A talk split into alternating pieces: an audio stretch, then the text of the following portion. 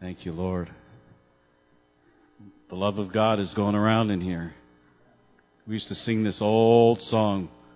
You'll know they're Christians by what? Their love one for another. You know, that's some real power in letting the love of God be released in your life. I get the honor of introducing two wonderful friends that are here tonight. And I just want to say a couple little things. I during the the seminar I shared a little bit about my relationship, but I had the honor of of introducing Bob and Bonnie, you know, once before, a little over three years ago. Uh, no, before that. Five. Five years. Man, time flies when you're serving the Lord. Wow. They might share about that. But, you know, Bob walks in the office of a prophet. But you know what? More than that, he's a friend. The first time I ever spoke to Bob, ever spoke to him, I was scared to death. But the first time I ever spoke to him, I felt like the Lord gave me a scripture, little old me, and I went up front and I there was a seat next to him and I walked up to him and I said, Bob, I feel like the Lord's given me a scripture for you. And he grabbed my arm and pulled me around into the chair next to him, and I ended up with my head on his chest as people are coming up talking. You know, I'm listening to him talk to people, and, and so forth. And finally, people stopped, and he looked over at me, and I said, I, I got a scripture for you. He says, What is it? And I said, It's John 15 15. And, um, you know, he says, I no longer call you servant, but I call you friend. And he looked at me and he said, You know, that's my favorite scripture. And um, Bob has been a wonderful friend to me and to the church and an example of what friendship is. And Bonnie has just come along and been such a wonderful example of what a helpmate is. You know, I'm going to say this. Bob wouldn't be here today if it wasn't for Bonnie. That's the truth. This is a perfect example of what a helpmate is. And I just want us to open our hearts. The scripture says if you receive a prophet, if you receive him, you're going to receive a reward. And, and, and they are both walking together as one in, in that place. And I really want to encourage you to open your hearts and, and receive tonight. Come on up, you guys. And thank you, Lord. Thank you, Jesus.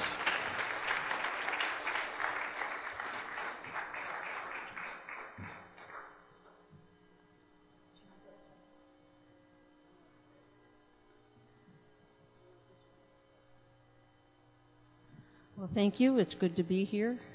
We're usually here on a Sunday morning, but this is this is a treat.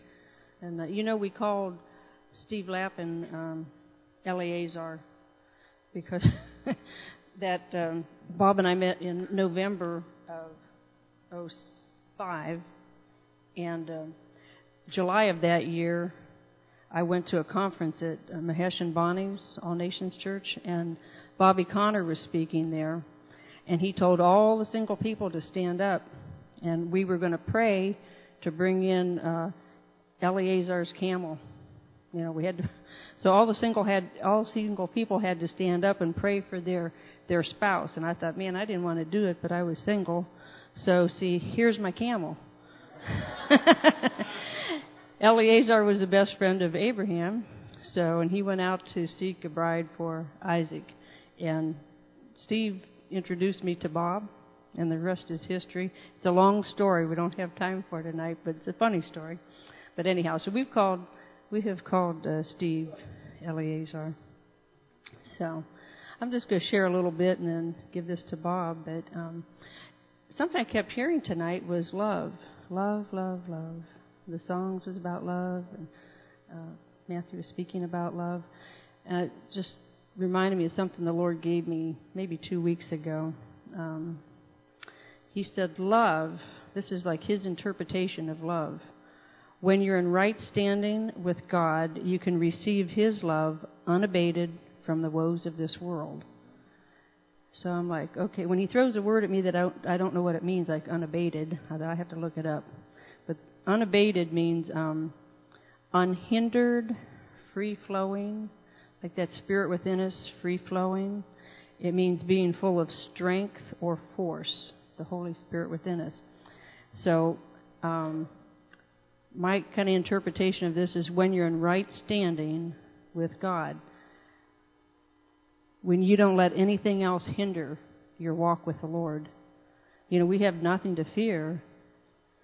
We're to walk in faith. So if we're in right standing with Him, we stand on His Word, we stand, we walk in the power of God. Um, we can receive His love, free flowing love. There's nothing that can hinder that flow between Him and us.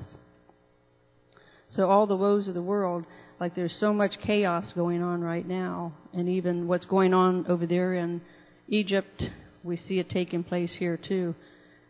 We don't have to worry about that. We have that free flow. It's a fountain flowing straight from Him to us. We don't have to worry about it.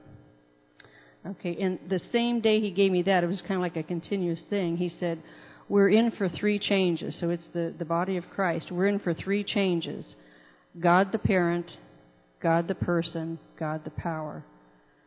So, God the parent, we are really going to come to know who our daddy is. God the person, that's our Lord. We're really going to know the intimacy with the Lord. And God the power.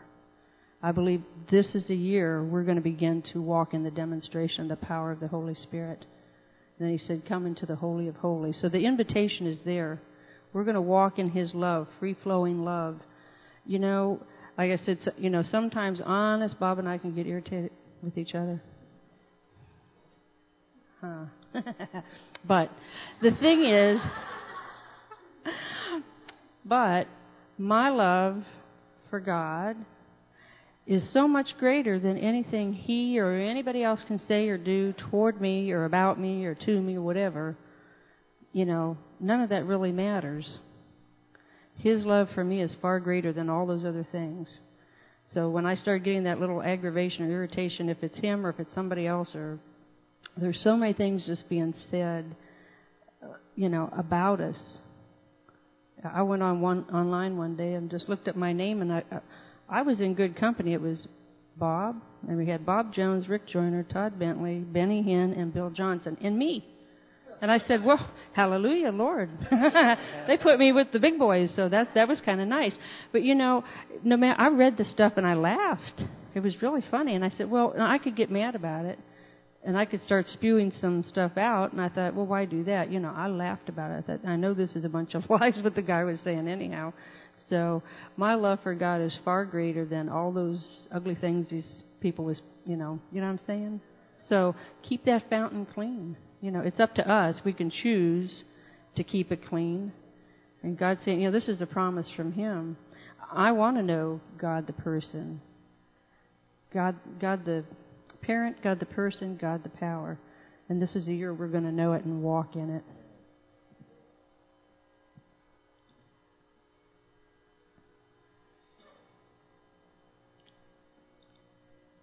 On December the 26th of 98, I was uh, in Panama City, Florida. I'd been there seven years, and there was really good things going on. And the Lord spoke to me and said, Move to Statesville, North Carolina.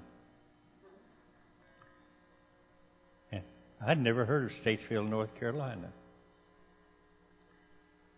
So I began to ask, where's Statesville, North Carolina? And the man in the house with us said, I was there once. It's north of Charlotte. I said, I'm going to have to move there. And the Holy Spirit began to tell me about a house. He gave me all the details except one detail. Down there in Florida, I had a swimming pool. In this house he's talking about, he didn't say anything about a swimming pool. So I put my house up for sale down there. It didn't sell. And uh, in '99, nearly a year later, I uh, was going to go to uh, uh, up to Moravian Falls and uh, do a boot camp. And he told me, I'm going to tell you where the house is. I want you to buy the house this time. So I'd met Steve Lapkin before, and I told him, uh, I'm, I'm going to own a house in Statesville. And I told him what it looked like. So we drove around, and all the roads kept coming back at one place. And this house was exactly what he had told me, except it was sold. So uh, uh, I got a hold of Steve, and we drove some more. Always come back to this one house. I'll tell you, I think sometimes God has got plans for our lives that we don't even believe. And uh, by the way, my house in Florida hadn't sold either. So I don't know how many times Steve drove me around. We looked at a lot of houses, and they wouldn't have matched up.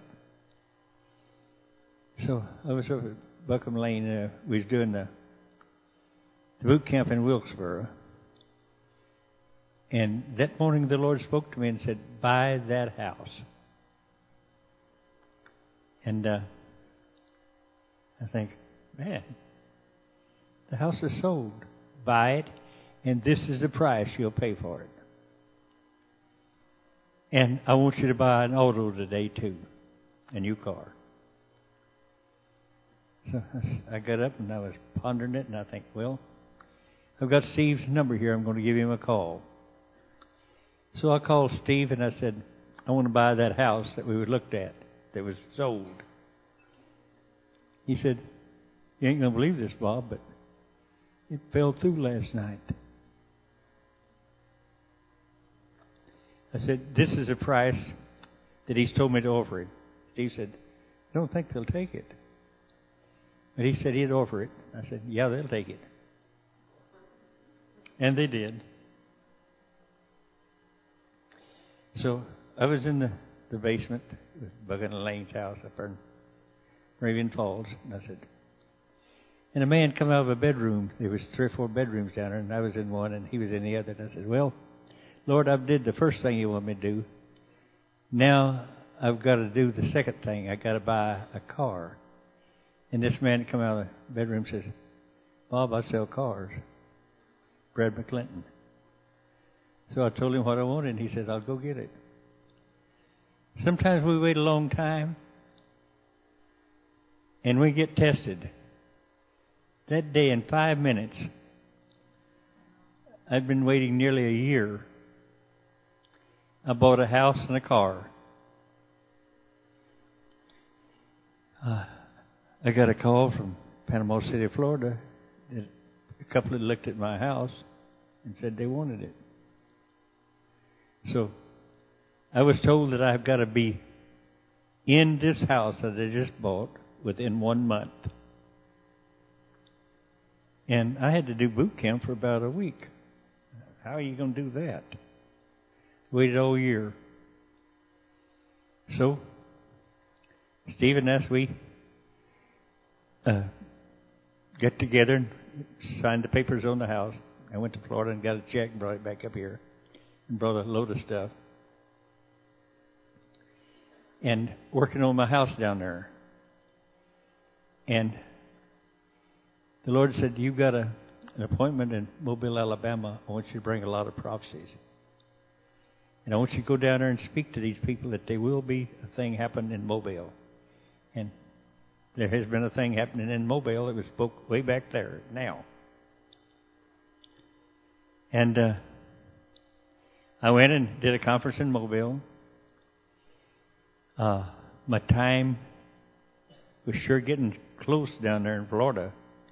And I was told to be up here by the 6th of October. So uh, I was praying, Lord, how am I going to get moved and all this stuff?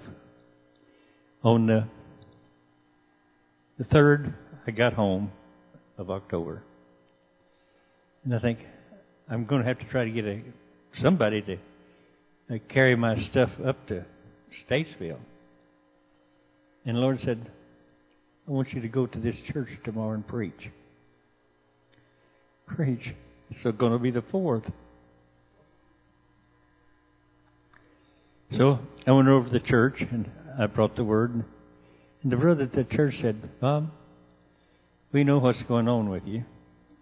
We're going to rent a U-Haul and come over tonight and get your furniture and take you to Statesville.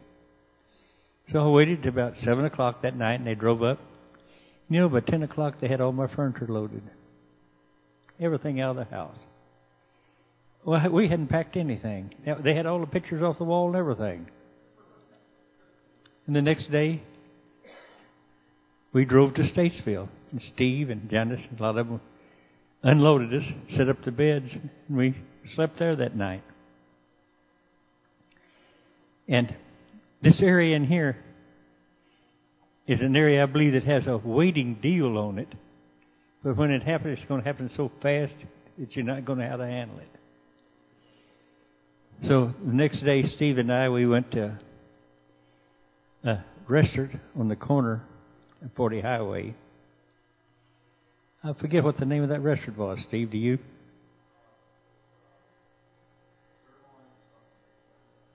Yeah. Yeah. no, it wasn't the Golden Corral. Anyway, we went in there and I was, uh, I went in there, Steve, and we went in there in the line.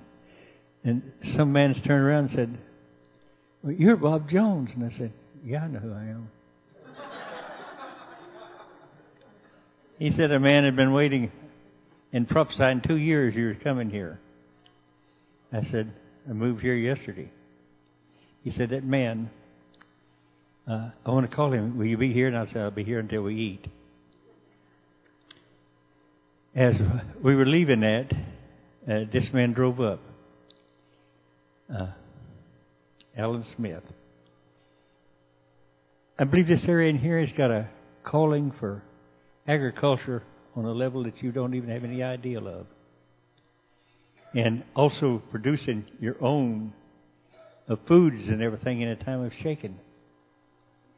And having an abundance to feed others. So I'd encourage many of you to get some type of an ideal about putting some gardens in or learning to grow your own.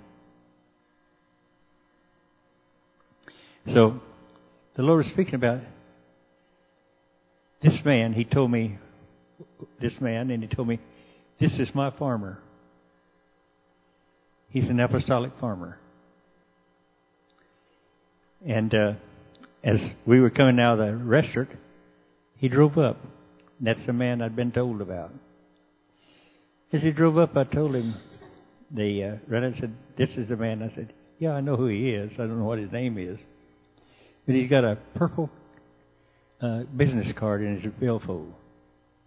Alan took his billfold out. I didn't know about it, and he took it out, and he had a purple card in there. I told him several things about it. I said, "You're the man that I was sent here to meet, and now I've just got one other thing I want to resolve." He come up with two men, and I said, uh, and I, we need a doctor that we can uh, get a hold of for certain things. This other man with him said, Bob, I'm a doctor. All of that was resolved that quick. So, I was up in this area for quite a while. And uh, I really enjoyed this area. But I feel that this area, and just like the farmers and the, the dairymen and all these things, have been in a in me trying to bring a poverty level to keep you people from producing things that God wants produced. I think now you're going to need to really get some type of an ideal of putting in garden or get an ideal of feeding others. Because uh, things aren't over. They may say so on TV, but things haven't started yet. And uh, I think growing your own food is got more nutritious in it, better for you than anything else. And I'll tell you something about gardening, whether you like it or not. Electrical energy is in the soil. It's no longer in the air. It used to be, but it's deteriorated, or it's just in the soil now. Every one of you need to walk on that soil at least once today.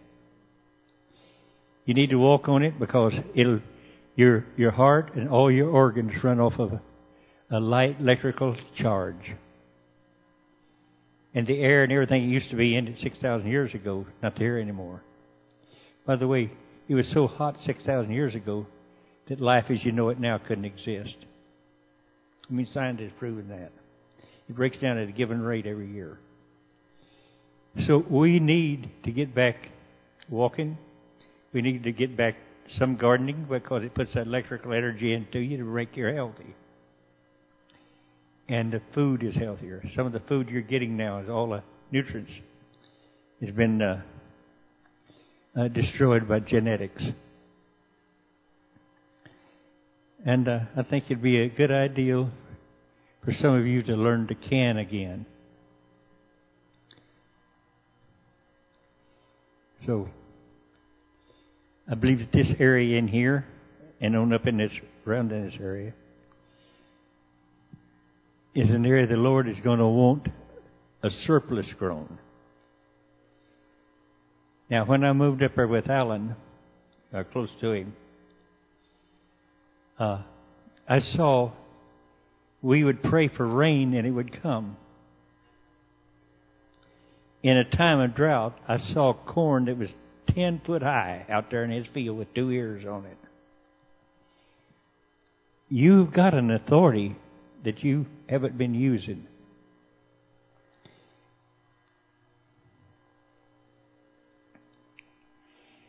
And I think it's about time that you begin to seek the Lord as what He'd have you to do. You've got the authority. You've got to say, and I think what I'm going to try to, these two, two messages I'm going to be giving to, to, tonight and tomorrow, is try to show you who you are. Some of you know about 03. Influenza was so bad in this country and all of the United States and Canada that the hospital wings were full. The uh, the uh, walkways were full. They had no room for any more. And I went to a Morning Star conference on New Year's Eve. But before I got there, I had a I was in a trance and I saw the Lord and he spoke to me. He said, I am really put out about how the people in this area are handling things. He said, I'm angry. They're letting my babies and the old people die of influenza. And they're asking me to pull it back, and I can't. It was pretty hard to understand what he was talking about. Because I always thought that he could. He said, No, I can't. If you go there and rebuke them tomorrow for not taking authority of what I've given them the authority to take, and then tell him to curse his influenza, and it'll die. See, he's given all of you the authority. I think you're asking him to do things that he's not going to do. Because he's not going to violate his own word. So there's a lot of things taking place in this nation. And if we just sit on our seats and let it happen, it's going to happen. But if we get up and begin to unite together, it won't happen. And there's certain areas that's going to determine where you're going to go and what you're going to do. With Alan, over and over, those seven years I lived up there, we would pray at different times and it would rain. And other places it burned up. So, that morning I went to Morning Star and uh, had Rick Joyner and some of the others get up there and I called the church to repent because they hadn't done warfare with this influenza. And so we repented and we cursed influenza and it died instantly.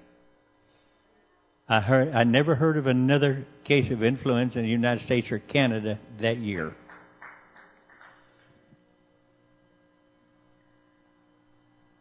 God has said, I have given my church all authority. That's all there is. Authority is not worth anything unless you use it.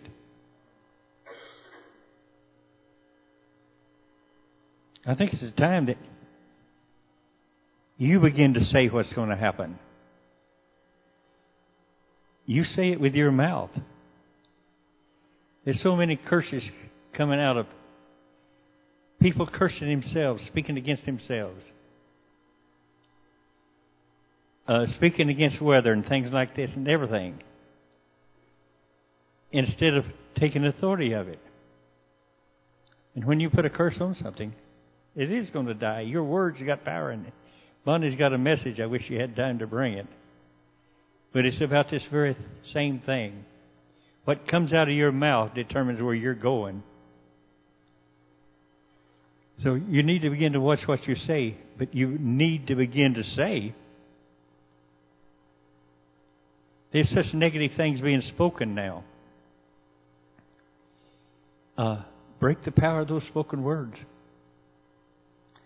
If there's things over your life that's still bothering you, then go back and see if somebody's spoken a, a spoken word over your life and you break it. I believe God wants to bless this area in here. Not only with uh, agriculture, but with other uh, tools and things like this. I believe He wants to bless this area in here with, with businesses. But you need to begin to say so.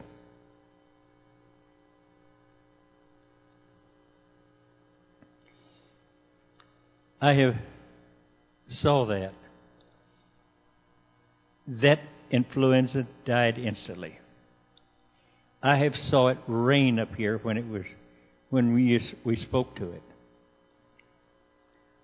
I have saw storms that looked like they were going to destroy things just break up when you spoke at it. I think it's time that the body of Christ wakes up. Who are you?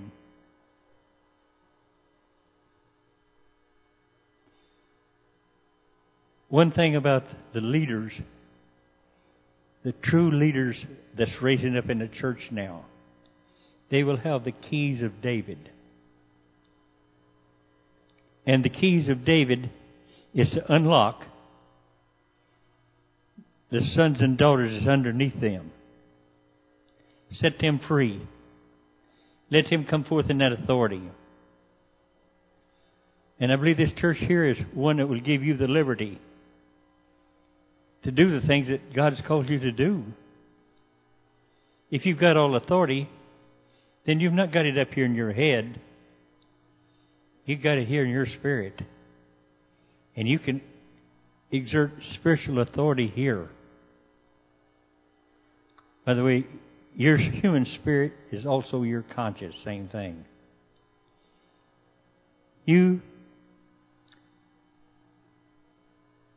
if you've got if you've defiled your conscience, then you repent of it. God's not going to clean you up. You defile it, it's your job to to repent and clean it up. And you clean it up, then you're going to have authority in your your your spirit. God is a spirit, and your relationship with Him will begin in your spirit. And I think it's what He's calling this area. That you would begin to have a relationship with your daddy in the spirit. And I know you've got some leaders here whose main heart is to turn you loose.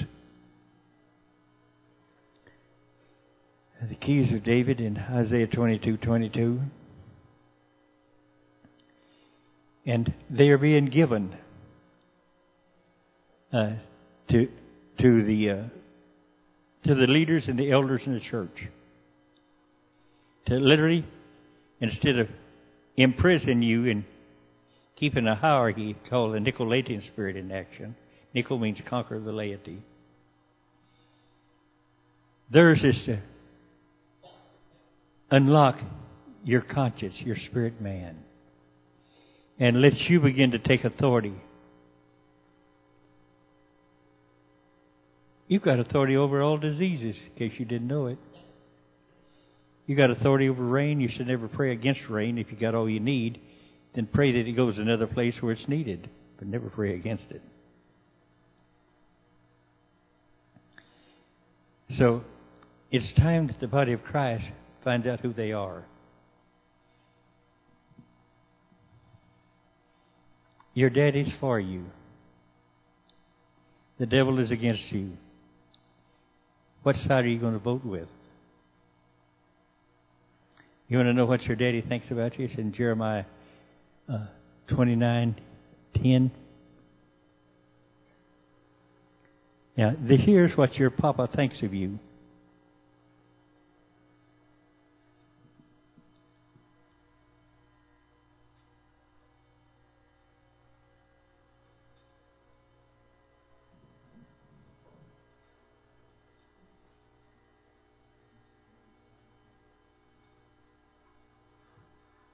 It's 29:11. For I know the thoughts and plans that I have for you, says the Lord, thoughts and plans for welfare and peace and not for evil, to give you hope in your final outcome. You ought to look that over. This is His plans for your life, for your good. I think that's what He's got in mind for this entire area. So the keys of David. There's fathers being raised up in the body of Christ in different places that is going to turn the body of Christ loose. For you've been in prison long enough. You might call it a jailbreak. But it's not here. For you see, your mind has been the jailer and your spirit has been imprisoned. And God meets with man in his spirit, not in his mind. So the breakthrough is coming from here to here. That your mind would lose authority over your spirit and would become a servant to your spirit. And God is in touch with your spirit. Therefore, He would speak into your human spirit, your conscience, and you'll hear as clean as your conscience is. If your conscience has got sin in it, then it's going to be dark to where you don't understand it. But if you've repented and cleaned up your conscience, then it'll come clear into you. And the Holy Spirit is in your spirit, speaking into your spirit. And when your spirit speaks into your imagination, your, your imagination will relay it to your brain, and your brain will proclaim things and bring them into being. But your brain will then be the servant, serving the spirit realm. And those that are coming forth as fathers are going to release their sons and daughters into this. And this uh, 011 is simply a, a preparation and equipping for 012. 012 begins a real change. So in 09, some of you know these things, but I'm going to repeat them. 09 was the year of the ox. The ox plowed all year long over burned out ground. Ground that had never been plowed before. It was one hard, hot, miserable year. If you had a good time in 09, you need to repent of it. And the ox knew not why he plowed because there wasn't anything to eat. There wasn't anything green. There wasn't anything going on. Everything was dying. And he plowed up the roots in this new ground. He didn't plow old fallow church ground that had quit producing years ago, all the energy going out of it. He plowed brand new ground. It's a brand new thing that's going on. This brand new thing that's going on, it's it's never happened in a church before, so you haven't got anything to compare it to. So the ox plowed. 010 was the year of the eagle. The eagle had all kind of revelation and all kind of warfare. Everything would get after the eagle, and he'd have to escape by flying directly into the sun. The only bird that can is the eagle. He had a filter over his eye, and he fly directly into the sun, and nothing could follow him there. 010 was you having the revelation of what God wanted to do and having the frustration of not being able to do it and having to escape continually to the sun, having to go to the Lord continually. Well, this year, 11, is the year of the lion. The lion has authority. So the ox plowed, the eagle sown. What the eagle sowed, if he sowed it on old fallow ground, nothing had come up. But on new ground that's been plowed, the harvest has started. This is year the lion has come forth with authority. So the year of the lion. You needed the ox was a servant. The eagle was a revelation. Now, get ready this year. You, I believe that uh, what I've been hearing is the authority of the lion has been going on among you. You've been praying for people that are getting healed. You're giving revelation. That's the year of the lion. That's equipping. That's preparation. The lion is is the top predator nothing eats the lion. He top. But he's got a great enemy. It's the flies. Flies can distract a lion so much that he quits to eat and starves. These flies are lies. You can let the lies that's going on now distract you so much that you lose faith. You quit eating. You quit getting into the Bible, that's eating. You starve. Don't get distracted by all this stuff that's going on now. Get into the Word. Hear. Let it feed into your spirit man and let it energize you for the next harvest. For the lion is already beginning to roar in many of the fellowships. The roar of the lion, he, he doesn't roar into the air, he roars into the earth. He can go out as far as five miles. It's a vibration. And what the lion is saying, this is my property, devil, get off of it. One lion can infect as much as five miles out in a circle, ten miles all the way across. His voice can be heard that far.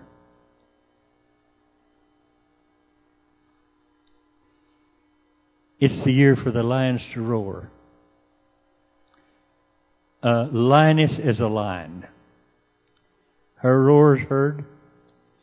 And I saw a wildlife program the other day. The male was roaring, protect his territory. The female was roaring. And there was a little cub just walking so cute. He said, woo, woo, woo. he was roaring too.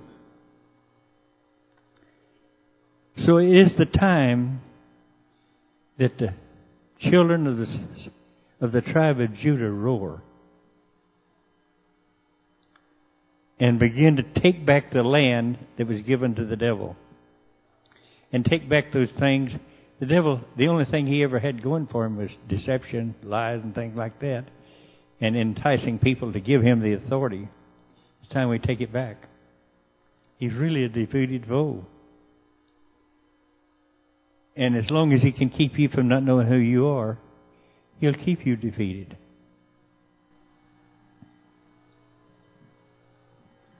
Bob was saying about the lion that his only enemy is the fly. The only way the fly ha- uh, the lion has to uh, defend himself against the fly is to swat him with his tail, like to swish his tail and swat him. And to me, when I read that, I thought, you know, he is a uh, tail bearer.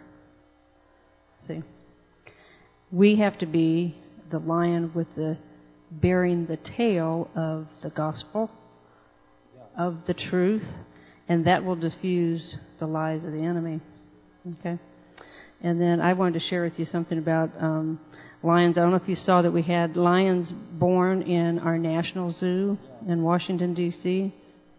But there's a uh, Luke the lion. He's five years old. They bred him with. He, he's like the best uh, male, I guess you'd say, stud lion. I don't know. That's kind of his job. But anyhow, they bred him with um, two sisters. Now, Luke means uh, bringer of light, and they bred him with um, Shira, which means light, and the other sister is uh, Naba, like the Naba prophet, you know. So I was just looking at that. Okay, you have light and the bringer of light and the free flowing of the Holy Spirit, you know, through the Naba prophet. They had uh, the one had let's see, three. How'd she have it? I think there was three female cubs and one male, and the other one had two male cubs and one female.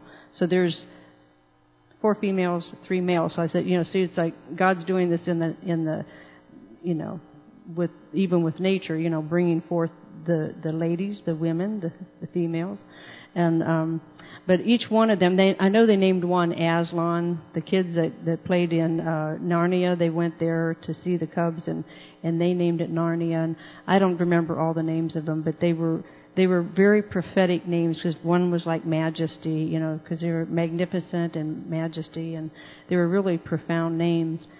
Um, and even the one daycare center, it, it was like uh, Horizon, Light on the Horizon, or something like that was the name of the daycare that that named one of the the um, lions. And then that was, I think they were born in September, and then in November. Um, there were, this was in Argentina, there were three cubs, white cubs, born. The, the uh, male and female were white, and these are what they call, they have a recessive gene. Because both the parents were white, the little cubs, there was two females and one male, and they have a recessive gene. They said they are more pure than the parents. Okay? And I said that recessive gene it's not a dominant gene, it's a hidden gene, just like the Holy Spirit is hidden in us.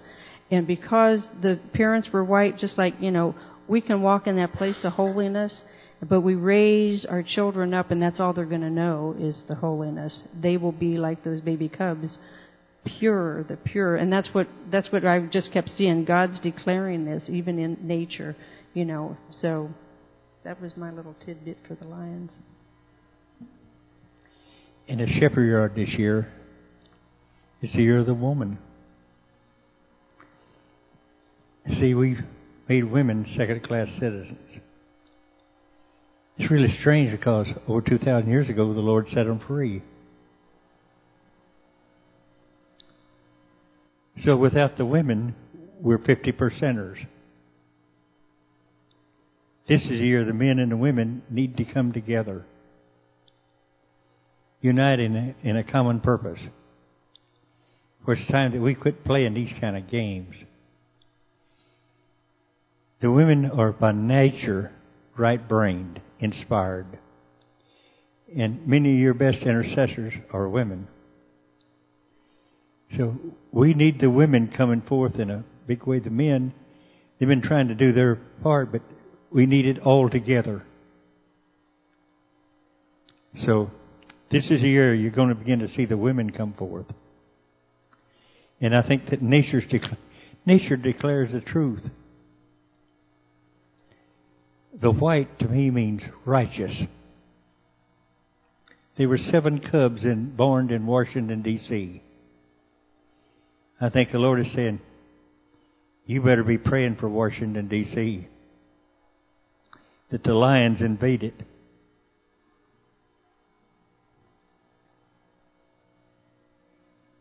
A lion is a warrior. If this nation ever needed warriors in Washington, D.C., it's now.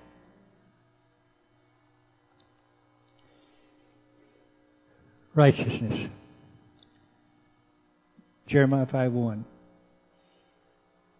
Go through the streets of Jerusalem. See if you can find one righteous man.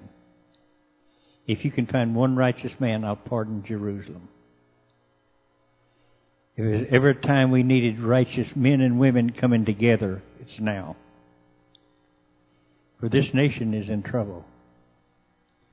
But there's enough righteous people if they'll only come together and lay their agendas down, they can turn this nation around.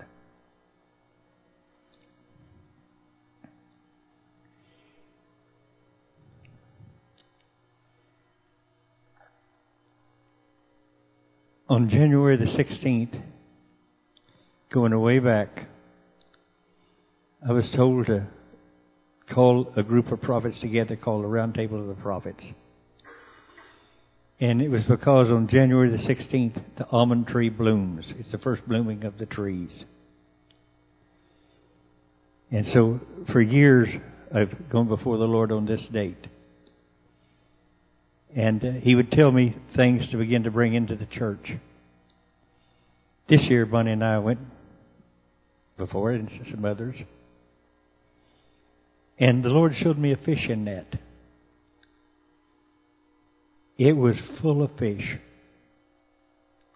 except it had a hole in it, and they went right through it. And I was, even in this trance, wondering, what is the interpretation of this? And he showed me a tool that can put fishing nets back together. And he was saying this this is a year you need to network. One can't, one can't handle it. This tool networks with other networks, with other churches and we'll make a net that'll hold the fish. This was Peter's fishing net. There were 153 fish in it.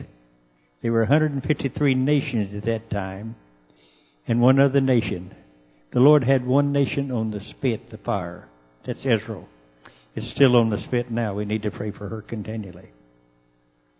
There were 154 nations in the world at that time. And the Lord is saying, get a vision for the world. Ask for the world. Not one group can handle it. Begin to network with other people.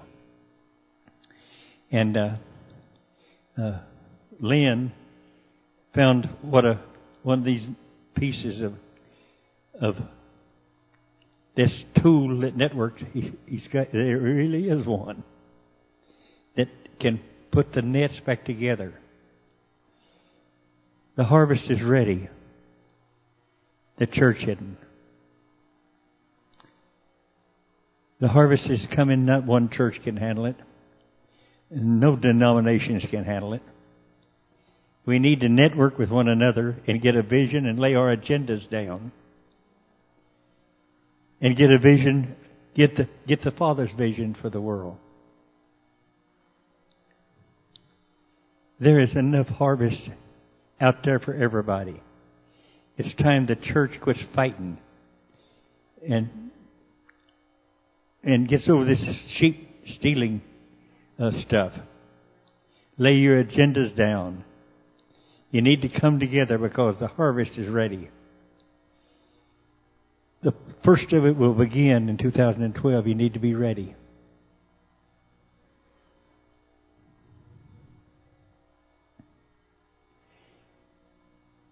That net is going to be coming together. If you can network with other churches,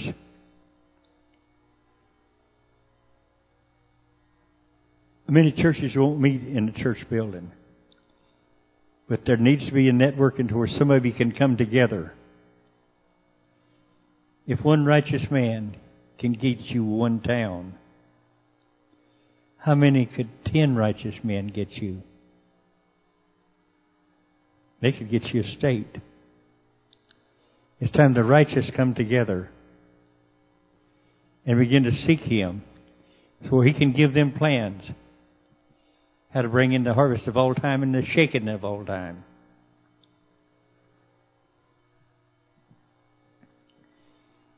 So, I think a, a church ought to have networks with home groups home groups are really networking together too. So the harvest is ready. Are you? This is a year the net comes together.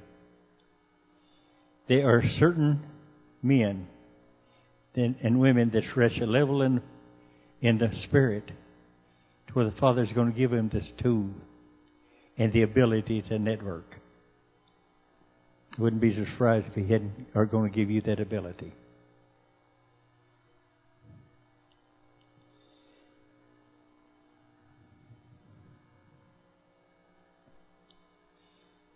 O twelve is the year of the man. He'll leave with the nature of the ox, the revelation of the eagle, the authority of the lion, and his job will be carried to the world. There's outreaches going on in the world now that is some of the greatest I've ever heard of.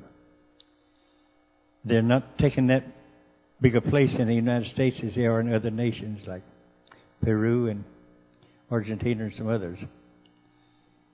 But I do feel that there are things that's developing now in the United States that are going to come together. The glory is being seen in other places now.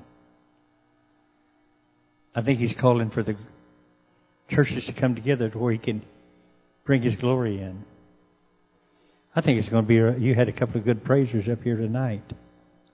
I think it's going to first start to place in praise. And it's going to take place in youth. Down in Ava, Peru, it's called, it's a meeting they had at, they call it Ava, Peru. They had a tent down there a huge tent. There's 5,000 youth come to that tent. A glory cloud rested over that tent all night long. They got all kind of pictures of it. 5,000 youth got saved. If it's happening there, why not here? Why not get a vision for that here? But what would Ardell County do if 5,000 people got saved tonight? Have you got a place to put them? No, you don't. I think that's why it's not taking place. Down there they do. 5,000 at once. Well, these men that did that are down there now, and I don't, I haven't heard from them. They hadn't got back yet. But they're talking a hundred thousand now.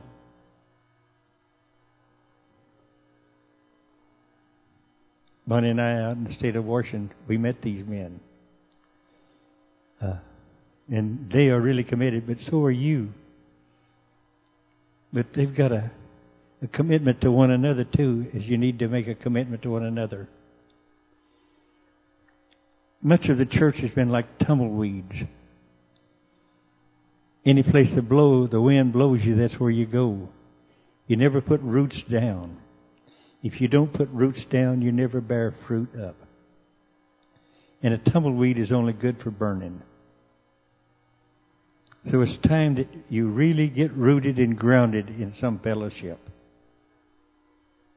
And you hang in there and begin to produce fruit. For the enemy's doing everything he can to destroy the churches that God's got his finger on. If he can, he knows that he can destroy some of the harvest. But it is a time that we get a vision that we are brothers and sisters. And we make peace with one another. And we do it first with our tongues, mainly keeping our mouths shut about gossip and slander and things like that, and start to bless instead of cursing. So, how many righteous people have you got in here? If you got ten in here, do you know you could impact this entire state? One to a thousand, two to ten thousand, three to a hundred thousand, four to a million. See what ten would be? God goes in zeros. He starts with one person. Where there's two, he puts a zero and he keeps it up.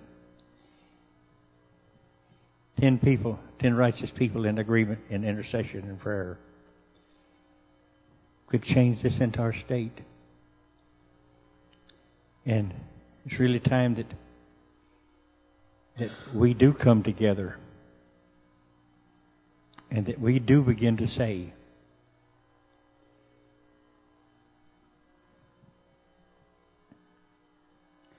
So you get that one deal for me.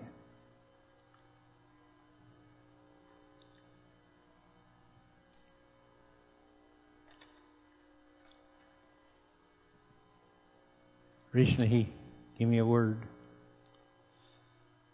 He was saying, My people don't know who they are.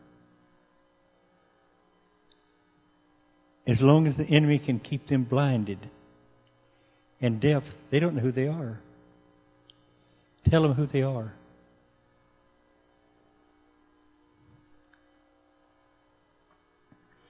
When I was a good Baptist, I taught these things I'm about to share with you as rapture. I still teach it that way, but not the way that I taught it then. Rapture is from head to spirit. I believe your breakthrough is going to come when your head becomes servant to your spirit man. That's the breakthrough we've been waiting for. I call this the coming of the Lord. A few months ago, the Lord said, The scriptures you've used all your life, you've never understood them. I'm coming. The coming of the Lord. I'm coming inside my people. I'm not coming to carry them away. I'm coming within them. Uh, James 5, 7, 8. What do you think about that, Carol? Good old Baptist people like us.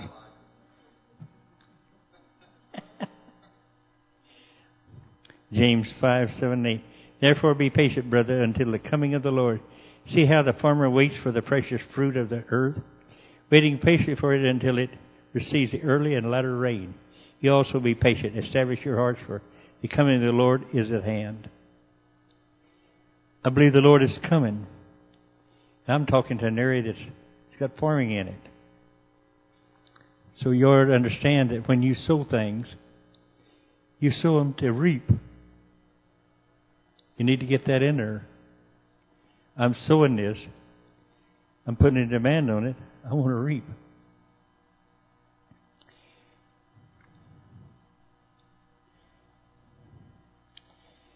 Uh, the early and the latter rain. Bonnie and I were just with a lot of people out there in the Washington, state of Washington, to where the latter rain originated. Only one of the brothers still remains alive. We were with him. uh, this last week. His name is James Watt. And I told him, I don't believe what took place back there in the 50s was the latter rain. I think it was the early rain. He said, So do we. What's coming now, we had those same prophecies back there, but they never hatched. We believe it was a, a beginning of the early rain. And we've been waiting for the latter rain. I believe you're getting ready for the latter rain. I also feel that we got short, short, short, short shortage on Pentecost. We didn't get all of Pentecost. I believe the church is being prepared for a second Pentecost. I think it's time that you need to begin to pray what kind of tongue you want. Japanese, German, Korean. For they, on Pentecost, these tongues were heard. They speak the same language worldwide. They had tongues of fire. I believe there's a preparation going on, and I don't know when. And I'm praying this next year. I believe you're getting ready for the real Pentecost. We've been speaking in tongues and things like that, but it's not a language that anybody knows. In true tongues, it's a known language. And those that are heathen will be saved when it's spoken. So, get ready for the, the latter rain. By the way, this brother, there was a scientist and a, a Christian scientist from Russia that figured numbers. He taught a man by the name of Einstein how to really do mathematics. Uh, this brother, James Watt, knew him. And he showed James Watt in Scripture how that everything in Scripture lines up by numbers. And James Watt began to put a book together 66 years ago. He finished it last December. I think the 31st. 66 books in our Bible. And it took him 66 years to get this book out. And this book prove where the Bible is accurate or not in the way the sequence of the numbers go. Uh, God is intelligence far beyond ours. But this book is going to come out. When it does, I think you'll see that it's really going to confirm what's here uh, in a major way. Because there's nothing that can put the numbers together like that and to where they all, to where you can, all of you check out to see the proof of it. That book's ready now. You could only speak of a major timing.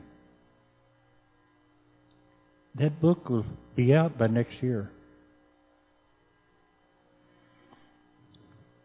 2 Peter 3:14 So beloved since you are expecting these things be eager to be found by him at his coming without spot or blemish and at peace and serene confidence free from fear and aggravated passions and moral conflict It's time we clean up our act without spot or blemish, at peace. Peace in Romans uh, 16:20, it's the God of peace that's going to put Satan underneath his feet. It's when you're in peace, you're going to put your enemies underneath your feet. Your enemies cannot overcome the peace that's in you. Free from fears. Anxiety, fear, depression, and panic is all self centered. And the devil is doing everything he can to get you into these three, four things right now. These are illegal privilege for the body of Christ. You have no right to them. Your Father created all things. All things are in obedience to His Word. When you believe Him, then His Word is going to work in your life. There's some things that He's been speaking to me about belief, and I know that I've shared with you before. I've shared with you about everybody here believes that the Lord can push a wheelbarrow on a straight rope over Niagara Falls. And we believe it, don't we? Faith is getting in a wheelbarrow. Faith is higher than belief. Trust is higher than faith. Trust is getting a wheelbarrow with a bag of peanuts and eating them until the hulls over the falls and enjoying the trip. Now I found out there's something higher than trust. Rest is taking a nap.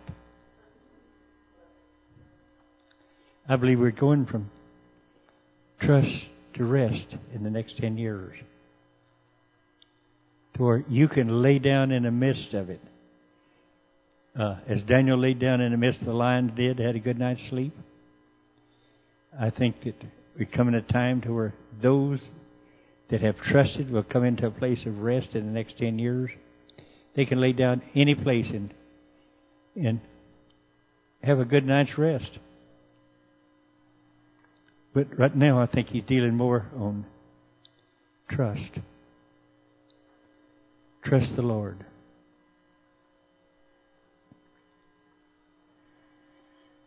Romans 5 5. Now, hope does not disappoint because the love of God has been poured out of our hearts by the Holy Spirit who was given to us. It's time that the love of God be shed abroad from your spirit man. It's not up here in your head. You're never going to come into agreement in your head. I've seen, I don't know how many times I've seen people put things together in their head and bring a lot of pastors together. It exploded because all of them wanted to run it.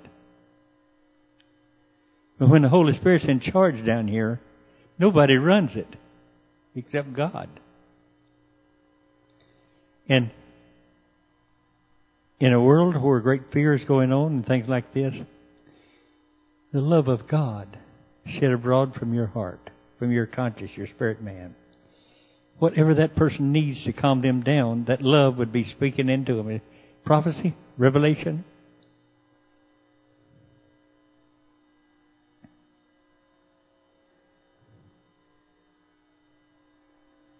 John 10, 34 and 35. Jesus answered them, Is it not written in your law, I said, you are gods? If he called them gods to whom the word of God came and the scripture cannot be broken. Do you ever think of yourself as gods? You're the children of God. You were meant to reign down here. Who are you? When you were born again of that God's sperm seed, you had all the genetics in you that was in Jesus Christ when he was made flesh and dwelt among us. For he come from God. And when you were born again, you came from God. You become sons and daughters of God. Therefore, you become gods. Psalms 82 6. I said, You are God, and all of you are children of the Most High.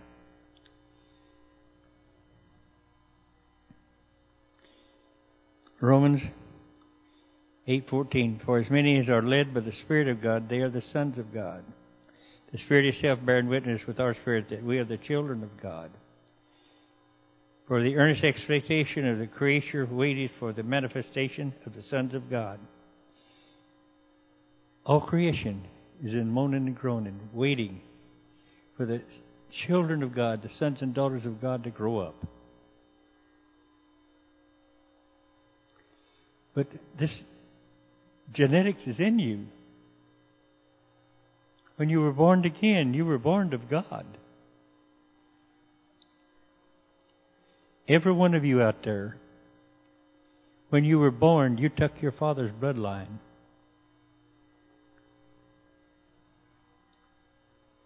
Do you know what kind of bloodline you are?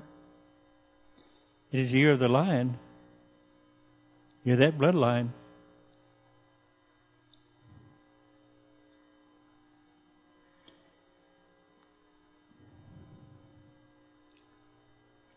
Romans 8, 24 and 25. For if we are saved by hope, but hope that is seen is not hope. For what a man seeth, why does he yet hope for?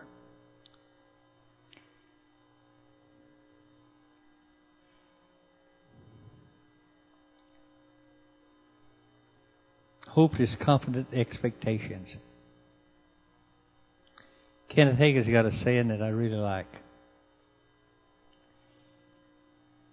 He went and asked a lady that he had prayed for the night before, Are you healed?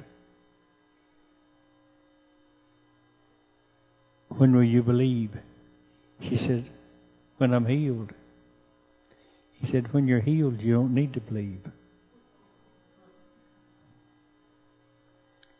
When you get prayed for here, you need to believe. Because once you get healed, you don't need to believe anymore. You got it.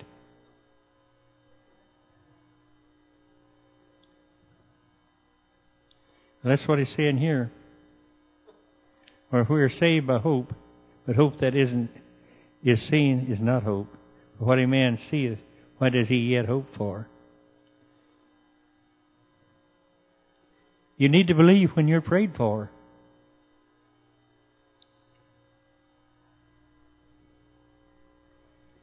And you need to come against the symptoms of it. I remember years ago in Kansas City, I was putting a roof on my back porch, and I was carrying up a bundle of shingles, and a round broke out of it. My back went out. Oh, it was great pain and I had to let myself down and crawl in the house. And I was in pain all night. Next day, at three o'clock, a friend of mine brought a man from England. And the man from England walked in and said, Oh, I wouldn't have bothered if I knew what kind of shape you were in. I was laying on my stomach. And I said, That's all right. There's not anything wrong with my tongue. It's my back that's out of place. And I said, uh, the Lord has shown me that He's going to use you in great healings. You're called to heal people. The man said, I spent all this money coming from England, and I'd got that word twice last week. But I wanted to come and see if you had a word for him. He said, Then if this is true, can I pray for you? I said, Yes, please do. And he put his hand on my back, and it's like a hand come out of his hand, put my back right in place. All the pain was gone. I sat up, the warmth come into my legs and everything. I visited with them for over an hour. And as they were leaving, uh, they were getting in a car and driving off. I waved at them. I had to hold the doorknob. And as soon as was pulling out, the pain really come back in a big way. And I said, No, you're not going to convince me. I am healed. The only way you put me down, devil, is for me to faint.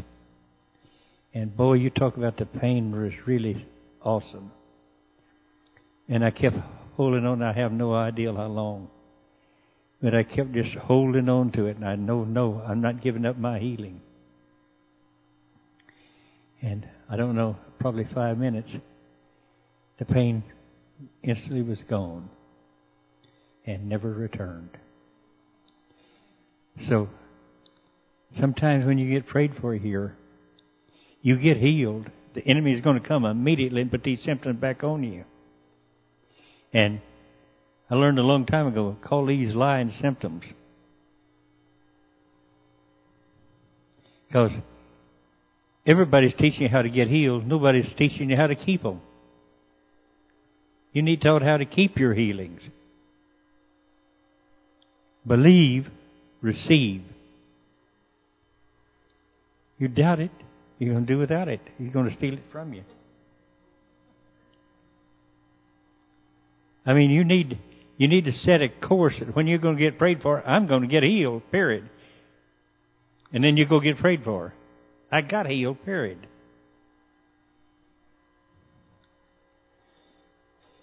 And I'm afraid that not many people teach you this. But when you get prayed for, and the body of Christ is praying for you,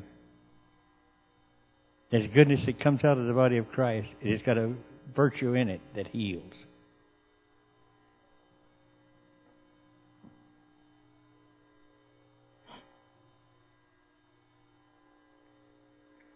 But if we hope for what we see not, then do we with patience wait for it?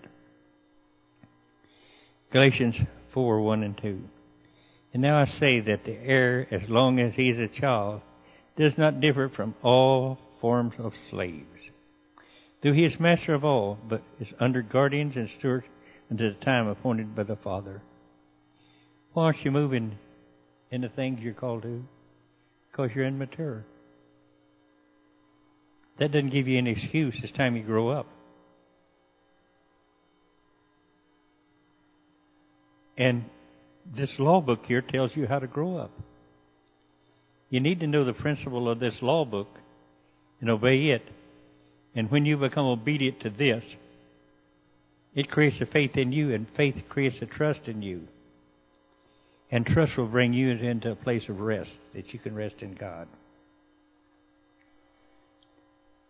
So I'm afraid that we don't have hardly any people that's grown up. But I do believe it is a time of this year of growing up. Preparation and equipping for 2012. Galatians 4:19 My little children for whom I labor in birth until Christ is formed in you. I feel that that all the this was Paul's prayer. But I feel the saints have prayed for centuries for this generation. And this is a generation that Christ is going to be formed in you in a level of maturity to come forth and do the signs and wonders like you've never seen before.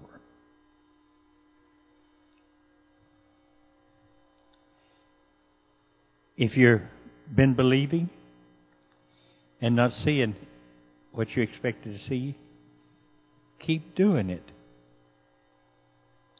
Keep believing. Let that belief come into faith. And the faith come into that place of trust in God that He's directing my life. So I believe it is a time that by necessity. Meaning the body of Christ is going to grow up.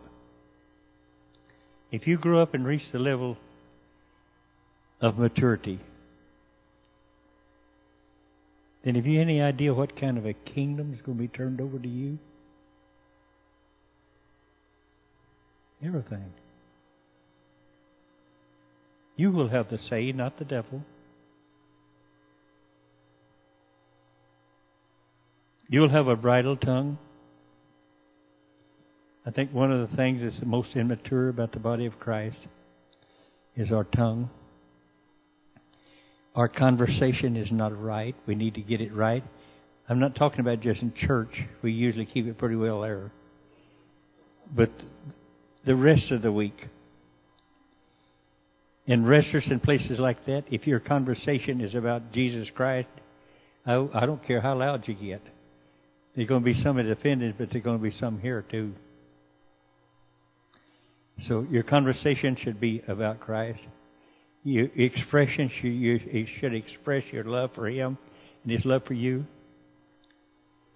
And you should present Him. Conversation, expression, presentation. You should present Him as a loving God.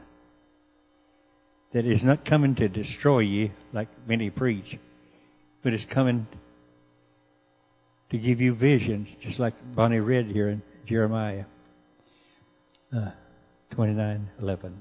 You need to get that down. So, I think the challenge is grow up, bridle your tongue.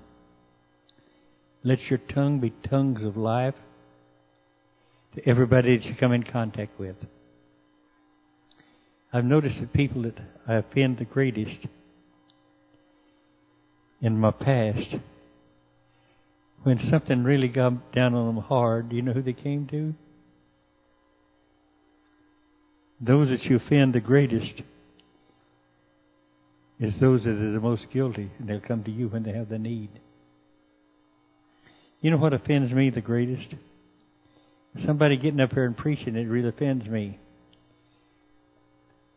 I'm most offended what I'm the most guilty of. So when something offends me, I'm going to pray. What's my problem with that? If it wasn't true, then I'd kick it right out. It wouldn't offend me. I'd say, "Ha, it's off the wall." But if it offends me, then there's something in here that I'm going to look over.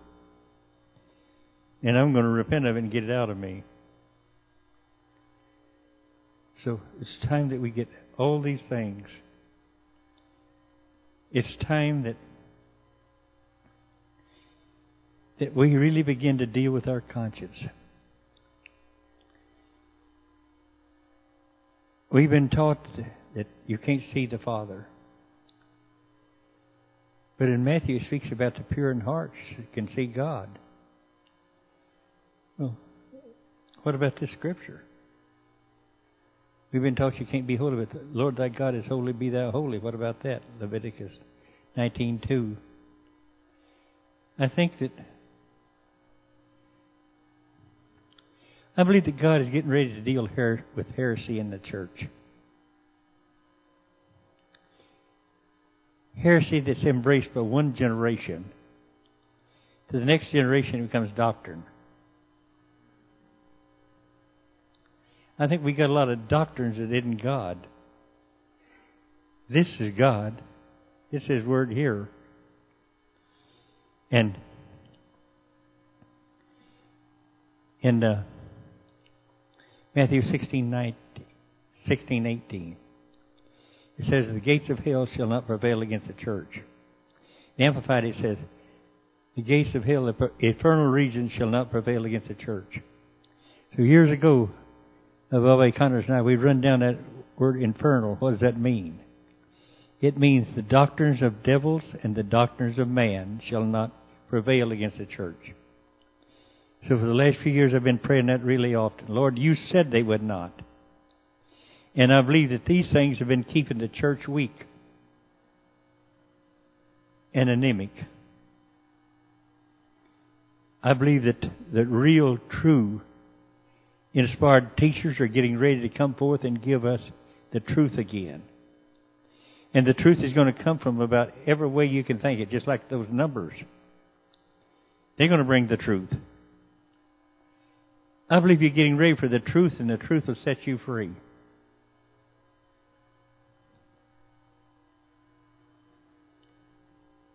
So the next there is there is the binding and the loosing. Well, if you're in truth, then the sword of the Spirit, which is the Word of God, will come to you. And you'll be able to bind up the second heaven, which is the demonic realm, and release the blessings of God, which is the third heaven realm. So, blessings are getting ready. Another word I'm afraid that really robs us is our traditions. We add things that's not in here. And I'll tell you, I believe the Spirit of truth is really going to begin to really bombard us with the truth. And you shall know the truth, and the truth will set you free. And you'll become vessels of truth that carry God's Word. Uh, every place you go. I'll tell you a doctrine you've heard a lot. That is the doctrines of man and the doctrines of demons. Is God doesn't heal anymore. God doesn't speak anymore.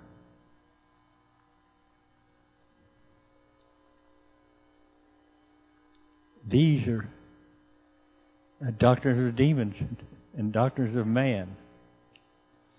And man has put himself in charge of these things and has used the control spirit to control the body of Christ. The control spirit's going to go with the truth. With the truth, you don't want to control anybody. The Holy Spirit's in control. And He's in every person that's born again. And I believe He's ready to come out of you and begin to reveal His truth to you. We need each individual taking their rightful place in the army of God to where you can start taking cities.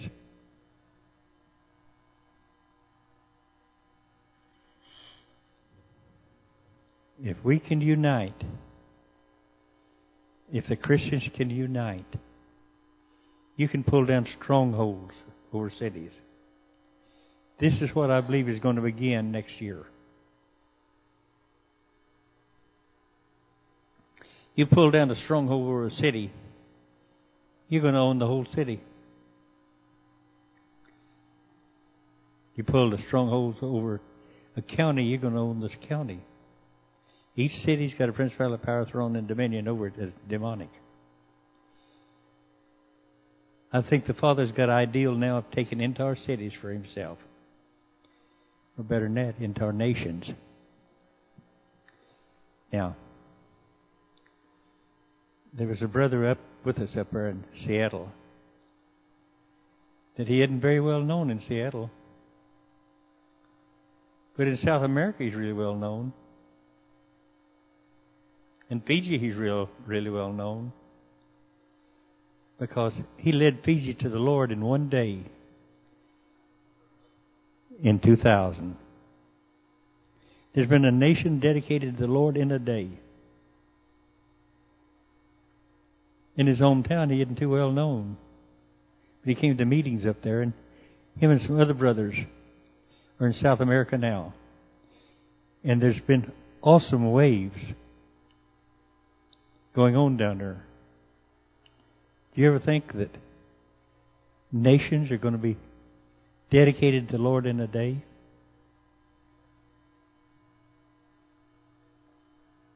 That's been my prayer. This took place in 2000.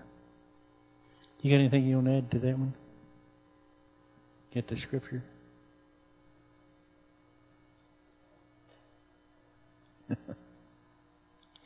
Well, anyway, while I was suffering for the Lord down in Panama City, Florida, at a buffet bar one night, the Lord gave me a dream about a man. This was probably 94. And that man came in. I asked him to come over to the table. I want to talk to him. He did. I said, You got a Bible in that book. You got a a brief, briefcase with him. I said, I want you to take the Bible out. So he said, okay. I said, sit down. He did. I told him, turn to this page. You will lead a nation to the Lord in a day.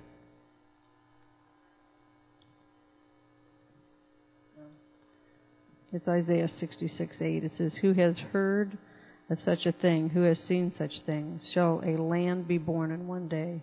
or shall a nation be brought forth in a moment? For as soon as Zion was in labor, she brought forth her children. And so in 2000, the president of Fiji called him and asked him to come over, and he did. He asked him, said, I'll bring in all the denominations into the heart of Fiji tomorrow on a Sunday. I'll bring them in from the islands. Will you lead us to the Lord? And you dedicate this nation to the Lord in a day because they just had one horrible uh, warfare over there, a rebellion and everything. So this brother, at first he thought, wait a minute. He said, I've heard of this. So he turned to this passage. And he said, Yeah, I will. So the next day, all over the islands over there, they brought the main Christian leaders. There's 37 different types of Christians. I call them tribes. And he brought them in there. And that Sunday that they were there, it was pouring rain. And they had a, he said he had an umbrella over him. And he was surprised because they all came in the rain. Not one of them deserted it. And he dedicated the, the nation of Fiji to the Lord that day.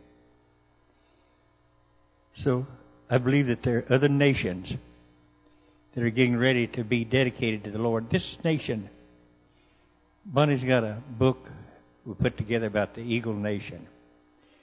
This nation was dedicated to the Lord at our birth. We've lost our Christian values. This nation was born on a rock. There was a, we know of an eagle being born on that rock. But there were two eagles born on that rock that day. One of them was a female. That's the church. The church in this nation in the beginning was not divided because it was the Christian leaders that wrote our laws. I think the enemy is trying to take our Constitution from us and our history. So, it's only when they separated the eagles that we begin to go downhill. Humanism began to separate us back there. I'll tell you, this nation is going to have to have the, the female eagle come back in beside the male. For this nation is in bad trouble. And the reason she won't be destroyed is the, the church. We were founded on the rock, on the gospel of Christ. How much shaking will it take to get us back there? Our Father's faithful. He'll shake us until we get there. I don't I don't see this nation destroyed, but I sure see it shaken. And I don't think the main shaking has begun yet. Therefore, you need to really prepare your lives. If you are on that solid rock of Christ, then the Christ in you will not shake. Anxiety will not destroy you. Fear is having a great big devil and a little bitty God. Faith is having a great big God and, and everything going your way. Depression. All of these things, as I've already told you, are self centered. Depression shuts off. It's right where the yarmulke fits on your head. And that's where the electrical charges are in your head are at. It runs all five of your senses. Depression destroys your five senses. You don't think reasonable. Panic will key. All these will key. These are judgments that's loosed on America now. And it's all self centered. If you remain Christ centered, you're not going to have anything to worry about. I was once young, now I'm old. I've never seen the righteous forsaken, nor his children or seed begging bread. We need to get that down. So I don't see. It's the fear of it. It's fearing the fear and dreading a dread. When we are prayed up, you're all right. Bonnie Connors has got a four year old son that's got a wisdom the rest of us need to learn. Grandson. He was uh, out driving with his grandpa, and a tornado was coming down there in Texas. And Bobby was wondering where he pulled off the road, what he did. He said, Grandpa, God made us. He's with us. We don't have to be afraid of that. And that tornado split immediately. It went both sides. Actually turned back. The face of a four year old. The pure in spirit. Many times I find our children oh, under 10. They're seeing clear. They have no understanding of what they're seeing. But some of the greatest revelation I see are children. Pure in spirit, they can see God. Wouldn't it be something if we could get back with childlike faith? Where we could see God? A good spirit is virtue in it which heals. A critical spirit was uh, the woman caught in adultery and they brought her to the Lord for him to stone her. And he rode in the dust. They expected he would stone her. But he rode in the dust. And I believe he wrote all men and women's sins in that dust. I think they seen their own sin was worse than hers. So they all left. And when he raised his eyes, he said, Woman, where are your accusers? Only you. I think she expected to be stoned. He said, I don't accuse you either. I forgive you. Go your way and sin no more.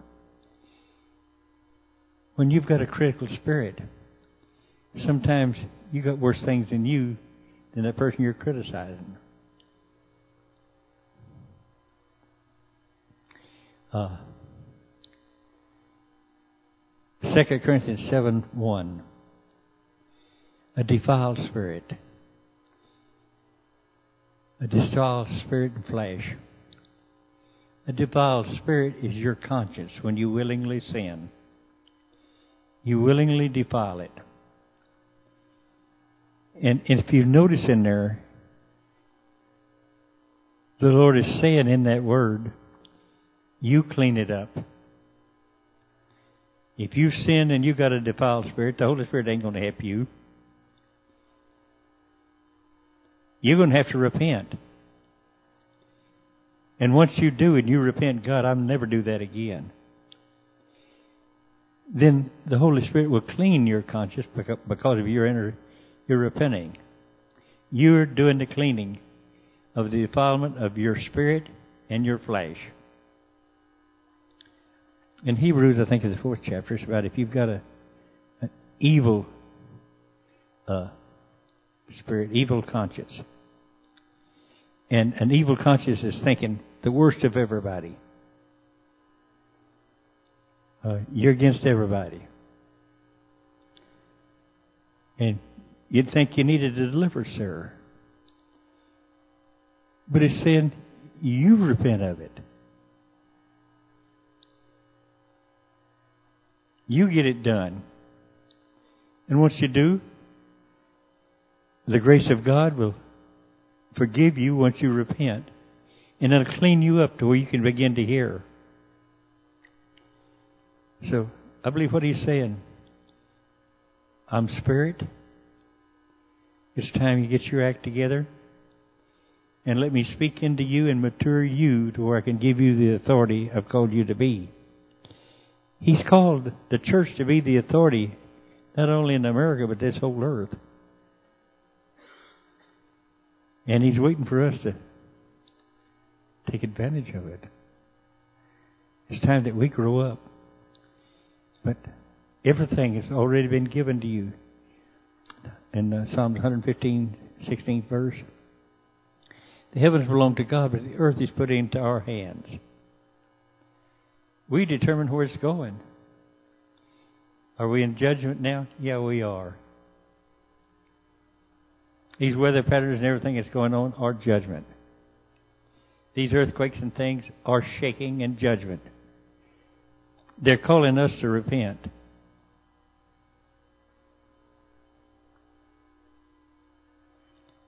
In the shepherd rod this year is extreme weather patterns. The other thing in the shepherd rod is the promise he gave you in, two, in 2008, dig them back up. Look them over. Because they were delayed. It's Ezekiel, the 12th chapter, 24th verse, and the rest of it. They will no longer delay. Look them over and begin to. I think there was a test and see if we believed them. Start believing for the good again. I'm afraid people are believing for the bad. What happens if we start believing for the good? Well, I think the Father's been speaking to us for the last three or four years. Three anyway. And I think we've discounted those promises. Look them over again. Believe for salvation of your relatives and friends again.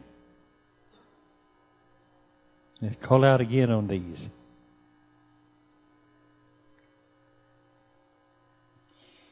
In the shepherd rod this year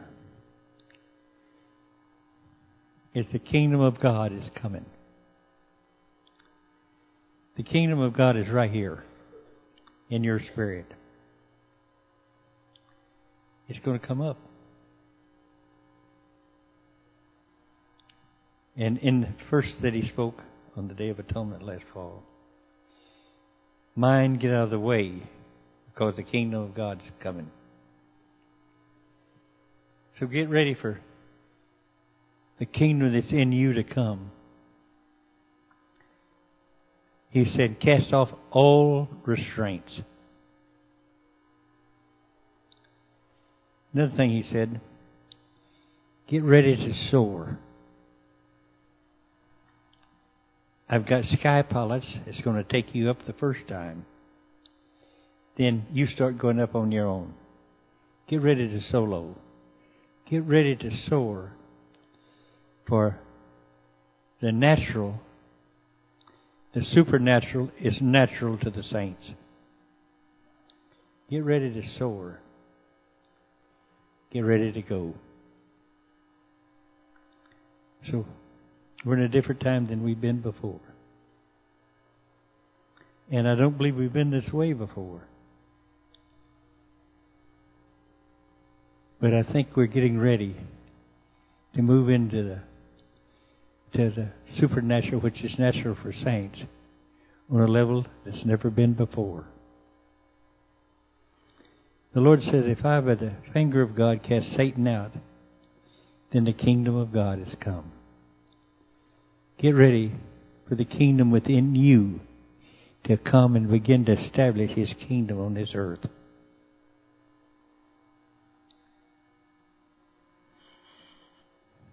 I believe this is the year that the dread champions begin to come forth that will champion his cause.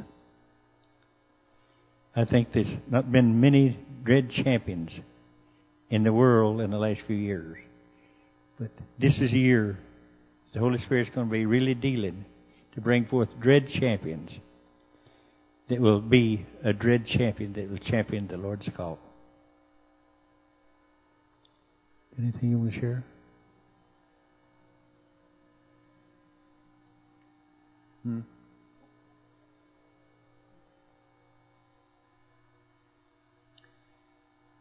Well,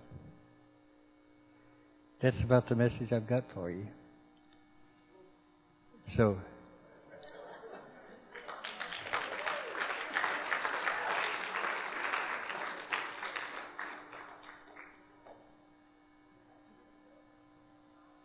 tomorrow, what I've done to you tonight is take you to a level. Tomorrow, I'm going to take you above this level.